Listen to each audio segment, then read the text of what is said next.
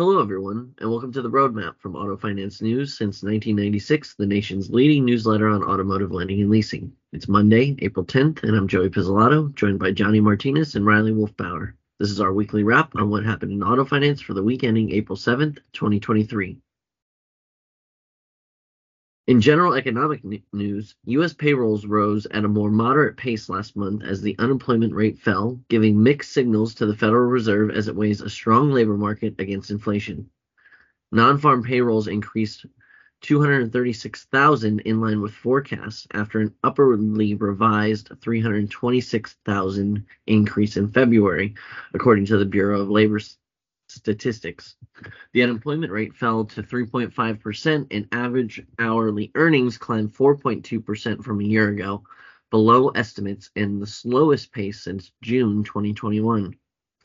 Economists at S&P Global expect the Federal Reserve to increase interest rates a quarter point one more time this year as the central bank attempts to battle inflation and contagion fears in the credit markets.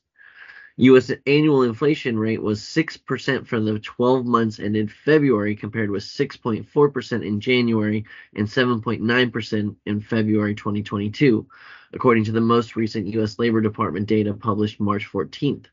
March CPI numbers are expected on Wednesday. In auto finance, used vehicle values creep back towards 2022 levels in March amid tight used inventory, marking the fourth month of consecutive sequential increases.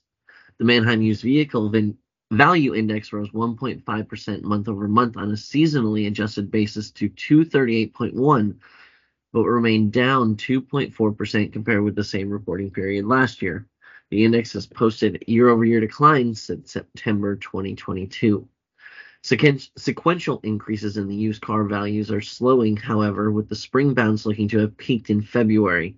The index rose 4.3% from January to February.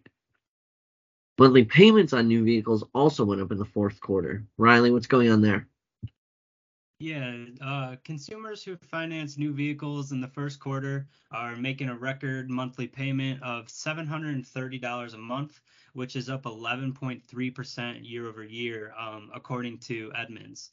Um, so, of those consumers um, that were rent or that are financing a new vehicle in Q1, 16.8% of those consumers committed to a monthly payment of $1,000 or more, which is also a record high. Uh, monthly payments are rising due to many consumers are purchasing the higher ticketed item vehicles such as large trucks, large SUVs, and uh, luxury vehicles. So that's really pushing um, the prices overall to go up. Uh, a lot of consumers who originated a loan in the first quarter, they try to take longer terms to taper down the monthly payment, um, but it's actually not really helping consumers to lower the monthly payment as much as they would hope because consumers who took a, uh, 67 to 72 month loan are paying an average of $730 a month with an average APR of 7.7%. And consumers who took out a loan 73 to 84 months are paying above the average at $746 a month with an APR of 8.47%. So when we typically have looked in the past of extending terms to lower monthly payment, that's not really working anymore for consumers. So the only way that they have to turn to look for lower price vehicles or to lower the monthly payment is to get a lower price vehicle. And but those are also much harder to come by than they used to be in the market. Right. And analysts on Wall Street expect high average transaction prices on new vehicles to persist for the foreseeable future as automakers prioritize more profitable models, like you said, amid ongoing industry headwinds. Meanwhile, the Consumer Financial Protection Bureau made headlines last week with a decision from the Second Circuit Court of Appeals finding that the CFPB's funding structure was constitutional, adding another layer of complexity to the case the U.S. Supreme Court is slated to hear next term. Riley, how does the Second Circuit Court's decision affect the forthcoming SCOTUS case?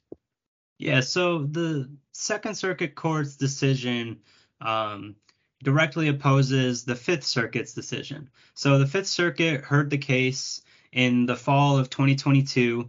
Um, they were looking at the funding of the CFPB, and the Fifth Circuit Court in October 2022 said that the Bureau's funding was uh, not constitutional. So now the second court, it came in front of them again, or came in front of the second court, which the second court looks over cases in New York, um, Vermont, and Connecticut.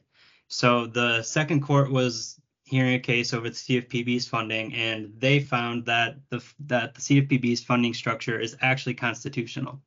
Um, actually, let me back up for a second because what's being reviewed is the CFPB receives their funding um, from the Federal Reserve rather than through annual congressional appropriations like most um, executive agencies do.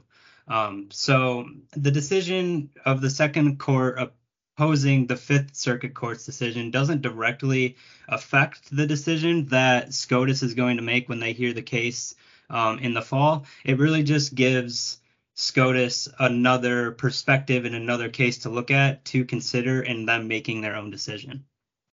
Right, right. And this the the reason why the you uh CFPB's case is important here, just to add to what you've said, is um right now, like you said, they get their money from the Fed.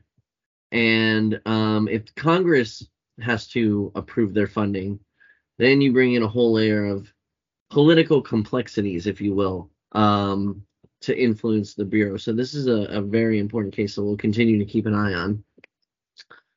Turning over to power sports, Johnnie's back on the show this week and will be every week from here on out, um, as long as he is around and not traveling uh, for industry events. Um, so, Johnnie, what's going on in power sports this week?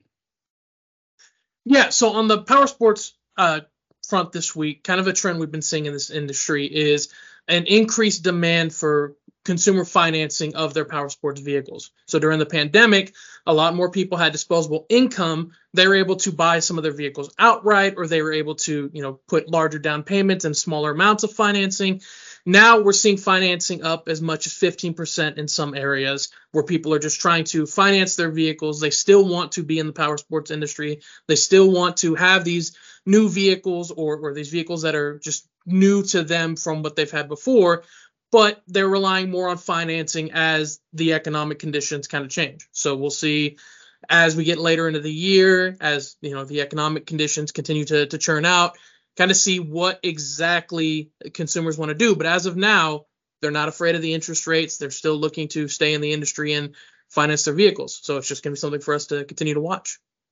Right, and Johnnie also wrote a, an a excellence piece last week on best practices for creating an online marketplace for power sports dealers and lenders, uh, and OEMs for that matter. So check that out.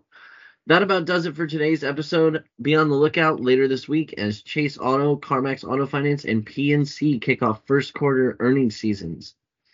Season singular. Thanks for joining us on the roadmap, and be sure to follow us on LinkedIn.